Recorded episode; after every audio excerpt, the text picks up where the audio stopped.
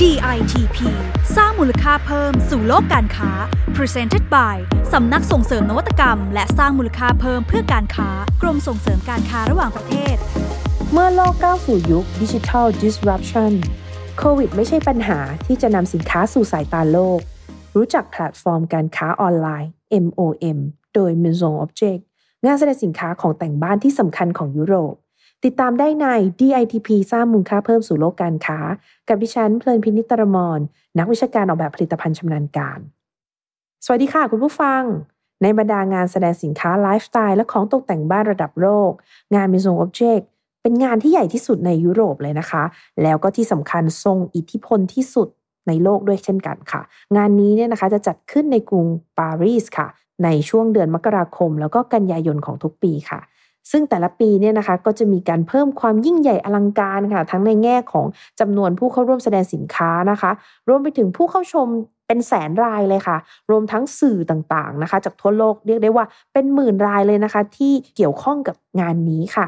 แต่ในปีที่ผ่านมานะคะ งาน Maison Object เนี่ยต้องเผชิญกับความท้าทายครั้งยิ่งใหญ่ค่ะ นั่นก็คือสถานการณ์ของการแพร่ระบาดของเชื้อไวรัสโควิด -19 นะคะทำให้การเดินทางแล้วก็กิจกรรมทางเศรษฐกิจทุกชนิดเนี่ยต้องหยุดชะงักลงนะคะ ประกอบกับความเปลี่ยนแปลงด้วยค่ะในเรื่องของการก้าวเข้าสู่เศรษฐกิจยุคดิจิทัลแบบเต็มตัวนะคะ หรือว่า Digital Disruption เนี่ย ที่ทำให้คนเราเนี่ยสามารถนำพาผลงานของตัวเองเนี่ยออกสู่สายตาคนทั้งโลก โดยไม่จำเป็นต้องเดินทางหรือว่าเข้าร่วมงานแสดงสินค้านะคะ อีกทั้งค่ะ ลูกค้าเองเนี่ยก็สามารถเสาะหาสินค้า หรืองานออกแบบที่เขาต้องการได้ง่ายดายนะคะ ซึ่งความท้าทายทั้งสองประการนี้แหละค่ะที่เป็นตัวเร่งนะคะ ที่ทำให้เกิดแพลตฟอร์มนะคะ ที่มีชื่อว่า MOM นะคะ มาจากชื่อเต็มที่มีชื่อว่างาน Maison and Object and More ค่ะ ซึ่งเป็นการพัฒนาต่อยอด งานแสดงสินค้าดั้งเดิมของงาน Maison Object เนี่ยนะคะ มาสู่รูปแบบออนไลน์ค่ะซึ่งในปีที่ผ่านมานะคะ บริษัท SAFI นะคะ ผู้จัดงาน Maison Object เนี่ย เขาก็ได้ประกาศเปลี่ยนรูปแบบการจัดงานค่ะ เป็นจัดงานแสดงสินค้าในรูปแบบ digital fair นะคะ ผ่านแพลตฟอร์ม MOM ของเขาที่พัฒนาขึ้นมาเนี่ยนะคะ ซึ่งปีที่แล้วเนี่ยได้กำหนดจัดขึ้นนะคะ ระหว่างวันที่ 4-18 กันยายน 2563 ค่ะทีนี้เรามาลองดูกันนะคะว่าแพลตฟอร์ม MOM หรือแพลตฟอร์ม MOM เนี่ยนะคะเขาจัดกันยังไงมีอะไรที่น่าสนใจ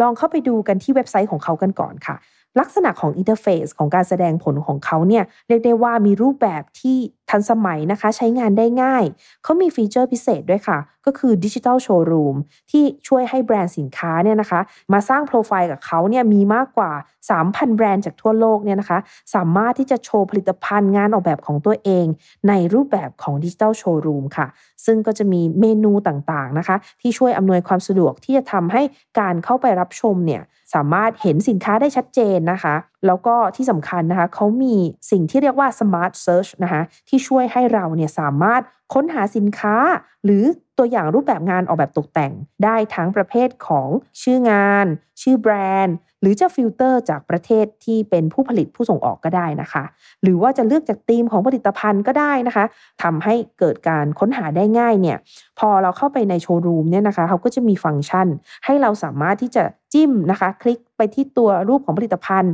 เพื่อพาไปดูรายละเอียดนะคะไม่ว่าจะเป็นขนาดลักษณะของวัสดุ รูปแบบนะคะ สีสันอะไรได้ชัดเจนนะคะ พร้อมกับคำบรรยาย แล้วก็เมนูที่จะสามารถให้เราแชทนะคะ หรือว่าติดต่อเพื่อ Inquiry ขอรายละเอียด แล้วก็ที่สำคัญนะคะเขาก็จะมีสินค้าใหม่ๆ ผลงานการออกแบบใหม่ๆเนี่ยหมุนเวียนมาจัดแสดงทุกวันค่ะ และแน่นอนนะคะ ว่าในโลกออนไลน์เนี่ย ผู้แสดงสินค้าเนี่ยนะคะ ก็ไม่ต้องส่งสินค้าไป แล้วก็ไม่ต้องขนของเข้าบูธทำให้เกิดทั้งความสะดวก แล้วก็ประหยัดเวลา แล้วก็สามารถที่จะโชว์ของได้มากเท่าที่ต้องการอีกด้วยค่ะก็นี่ก็เป็นเพียงส่วนหนึ่งนะคะของแพลตฟอร์ม MOM นะคะที่สามารถจัดการกับความท้าทาย ในข้อจำกัดก้าวข้ามปัญหาของการจัดงานแสดงสินค้าแบบดั้งเดิมมาสู่แพลตฟอร์มดิจิทัลค่ะ ทีนี้คุณผู้ฟังนะคะก็อาจจะสงสัยว่าเอปกติเนี่ยเรามีนักออกแบบผู้ประกอบการเนี่ยไปร่วมแสดงสินค้าออกบูธในงาน Maison Object อยู่ตลอดเนี่ยพอเปลี่ยนรูปแบบมาเป็นแพลตฟอร์ม MOM แล้วเนี่ยเรามีการส่งเสริมหรือว่าผลักดันให้เข้าร่วมยังไงนะคะ อันนี้ก็จะขอเล่าให้ฟังนะคะ ถึงการดำเนินงานที่ผ่านมาของกรมส่งเสริมการค้าระหว่างประเทศนะคะว่า เราได้มีการปรับรูปแบบกันเป็นยังไงบ้างนะคะ อย่างปีที่ผ่านมา พอทางผู้จัดงานเขายกเลิกการจัดงานนะคะ แล้วก็ ยืนยันที่จะให้มีรูปแบบของการเจรจาการค้าในรูปแบบ digital fair ผ่านแพลตฟอร์ม MOM เนี่ยนะคะ ทางกรมเองเนี่ยนะคะก็ได้นำสินค้าไลฟ์สไตล์เฟอร์นิเจอร์ของตกแต่งบ้านนะคะ ของผู้ประกอบการไทยเนี่ยจำนวน 30 แบรนด์นะคะ เข้าไปร่วมจัดแสดงบนแพลตฟอร์ม MOM กับเขาด้วยค่ะแล้วก็ที่สำคัญนะคะได้รับความสนใจจากผู้ซื้อนานาชาติเป็นอย่างมากนะคะ ก็ผลที่ผ่านมานะคะ คร่าวๆเนี่ยเราได้รับคำขอเจรจาการค้านะคะ หรือว่า business inquiry เนี่ยรวมทั้งสิ้น 627 รายเลยนะคะ ที่ให้ความสนใจกับสินค้าไทยทั้ง 30 แบรนด์นะคะ โดยสถิติที่น่าสนใจนะคะ ก็คือ 10 ประเทศนะคะ ที่เขามีการส่งคำขอมาเจรจาการค้ากับผู้ประกอบการไทยสูงสุดเนี่ยนะคะ ก็ได้แก่นะคะ อันดับที่ 1 ค่ะ ฝรั่งเศสนะคะ อันดับที่ 2 สหรัฐอเมริกา อันดับที่ 3 สหราชอาณาจักรนะคะ หรือว่าอังกฤษนั่นเองอันดับที่ 4 อินเดียค่ะ อันดับที่ 5 อิตาลี อันดับที่ 6 ซาอุดิอาระเบีย อันดับที่ 7 สเปนค่ะ อันดับที่ 8 เบลเยียม อันดับที่ 9 เยอรมัน และอันดับที่ 10 นะคะ คือโปรตุเกสโอ้โหก็จะเห็นได้เลยนะคะว่าล้วนแล้วแต่เป็นประเทศชั้นนำนะคะ ระดับโลกที่มีความต้องการแล้วก็มีความสนใจในสินค้าไทยนะคะ ทีนี้เรามาลองดูกันบ้างนะคะ ว่าแบรนด์ไทยแบรนด์อะไรที่ได้รับความสนใจสูงสุด จากการเจรจาการค้าในรูปแบบ digital showroom อ๋อ digital fair นะคะที่ผ่านมาสูงสุดอันดับที่ 1 เลยค่ะ ก็คือแบรนด์ดีสวัสดิ์นะคะเขาเป็นสินค้าเฟอร์นิเจอร์นะคะไม้สัก อันดับที่ 2 ค่ะธนิยาก็เป็นสินค้าของตกแต่งบ้านนะคะ เป็นผลิตภัณฑ์เซรามิกนะคะ แล้วก็อันดับที่ 3 คิดดีทำดีก็เช่นกันค่ะ เป็นสินค้าเซรามิกนะคะ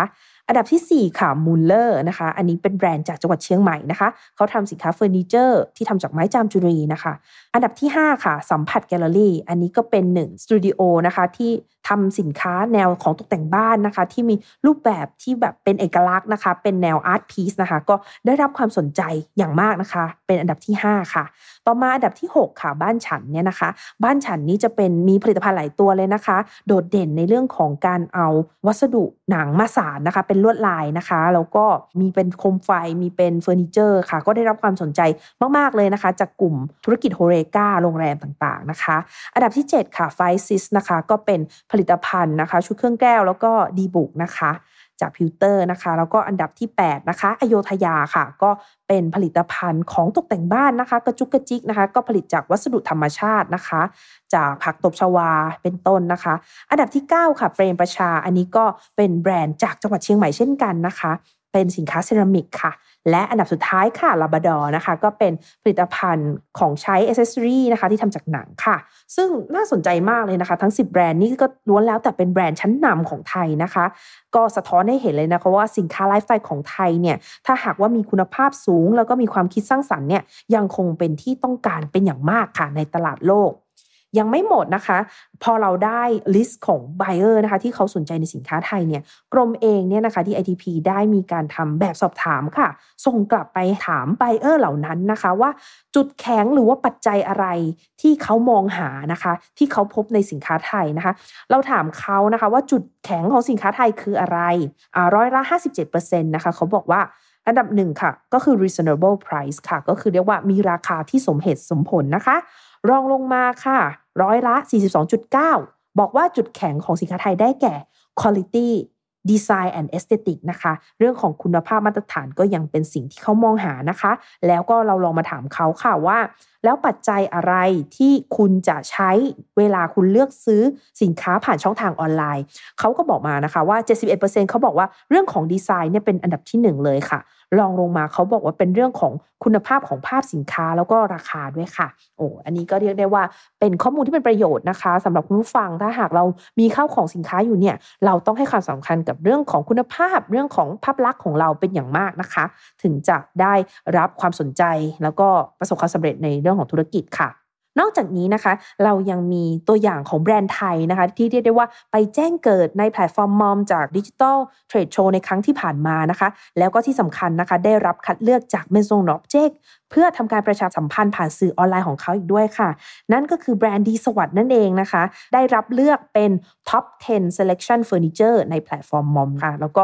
ได้รับการเผยแพร่ไปในสื่อของเขามากมายเลยค่ะ ก็เรียกได้ว่าเป็นประสบการณ์นะคะ ที่เราได้นำผู้ประกอบการเข้าร่วมกันมานะคะ 30 กว่าบริษัทเนี่ยนะคะ เกิดคำขอเจรจากว่า 627 ราย เกิดยอดสั่งซื้อทันทีประมาณ1ล้าน8แสนบาท นะคะ แล้วก็เราประมาณการว่ายอดสั่งซื้อภายใน 1 ปีประมาณ 30 กว่าล้านบาทค่ะ ก็ถึงแม้โควิดนะคะ แต่ว่าเศรษฐกิจการค้าก็ยังคงต้องดำเนินต่อไปนะคะ แล้วก็นี่ก็เป็นอีกหนึ่งสิ่งที่เราพยายามผลักดันนะคะ ให้ผู้ประกอบการเนี่ยได้เข้าใจในเรื่องของแพลตฟอร์มใหม่ ๆ แล้วก็พัฒนาทักษะเตรียมตัวความพร้อมอยู่เสมอค่ะ ถ้าปีนี้อยากเข้าร่วมบ้างจะทํำยังไงนะคะ ก็ตอนนี้นะคะสำนักส่งเสริมนวัตกรรมและสร้างมูลค่าเพิ่มเพื่อการค้านะคะ ที่ดูแลโครงการนี้เนี่ยเราได้หารือกันกับสำนักงานส่งเสริมการค้าในต่างประเทศนะกรุงปารีสค่ะ ซึ่งขณะนี้เนี่ยนะคะทางผู้จัดงาน m ม s o n Object เนี่ยเขาได้ประกาศยืนยันการจัดงาน m ม s o n and Object มาแล้วนะคะ ในรูปแบบฟิสิกอลค่ะ ซึ่งกำหนดจัดงานในปีนี้นะคะ ช่วงเดือนกันยายนค่ะ9-13 กันยายน ในรูปแบบฟิสิกอลค่ะ อันนี้น่าสนใจนะคะ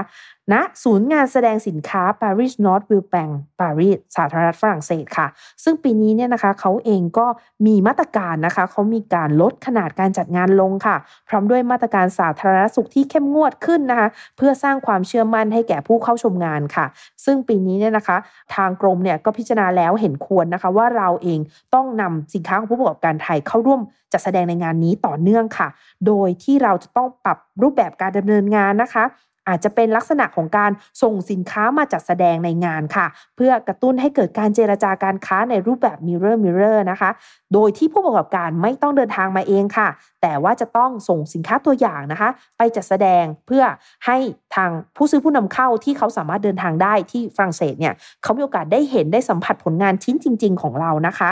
ที่สำคัญเนี่ยนะคะ แนวโน้มเนี่ยเราก็ กำหนดแล้วนะคะว่าเราจะดำเนินโครงการ ชื่อว่าส่งเสริมภาพลักษณ์สินค้าไทยที่มีการออกแบบดี และมีอัตลักษณ์ไทยนะคะ ก็คือ d m a r k and T Style ในงาน Maison Object 2021 อย่างต่อเนื่องค่ะ โดยปีนี้เราตั้งใจนะคะว่าเราอยากจะคัดเลือกเอา เฉพาะสินค้าที่ได้รับรางวัล d m a r k นะคะ แล้วก็สินค้าที่มีแนวคิดสอดคล้องกับแนวโน้มตลาดสากลนะคะ ที่สามารถตอบสนองไลฟ์สไตล์ New Normal รวมถึงสินค้าตามแนวนโยบาย BCG ด้วยนะคะ ซึ่งกรมเองก็เชื่อมั่นนะคะว่าโอกาสที่เราพาผู้ประกอบการไปเข้าร่วมงาน m i s o n Object แล้วก็ในแพลตฟอร์ม MOM ในครั้งนี้เนี่ยจะช่วยให้เกิดการเรียนรู้แล้วก็พัฒนาต่อยอดนะคะ รวมไปถึงขยายตลาดสร้างโอกาสทางธุรกิจให้กับแบรนด์ไทย เพื่อให้เกิดความตระหนักนะคะในฝีมือการออกแบบ แล้วก็พัฒนาสินค้าของเราเนี่ยให้เหมาะสมกับตลาดต่อไปค่ะ สำหรับวันนี้นะคะ เราก็พูดคุยกันมาพอสมควรแล้วค่ะ เราลองมาช่วยกันคิดเป็นกันบ้านดูนะคะ ว่าตัวเราเองเนี่ยนะคะ มีความพร้อมแค่ไหนสำหรับโอกาสมากมายนะคะ ในโลกกว้างนี้ที่รอเราอยู่เพียงแค่ปลายนิ้วคลิกค่ะสำหรับเวลาใน EP นี้หมดเวลาลงแล้วนะคะ พบกับดิฉันเพิ่มพินิตรมอนได้ใหม่ใน EP หน้า สวัสดีค่ะ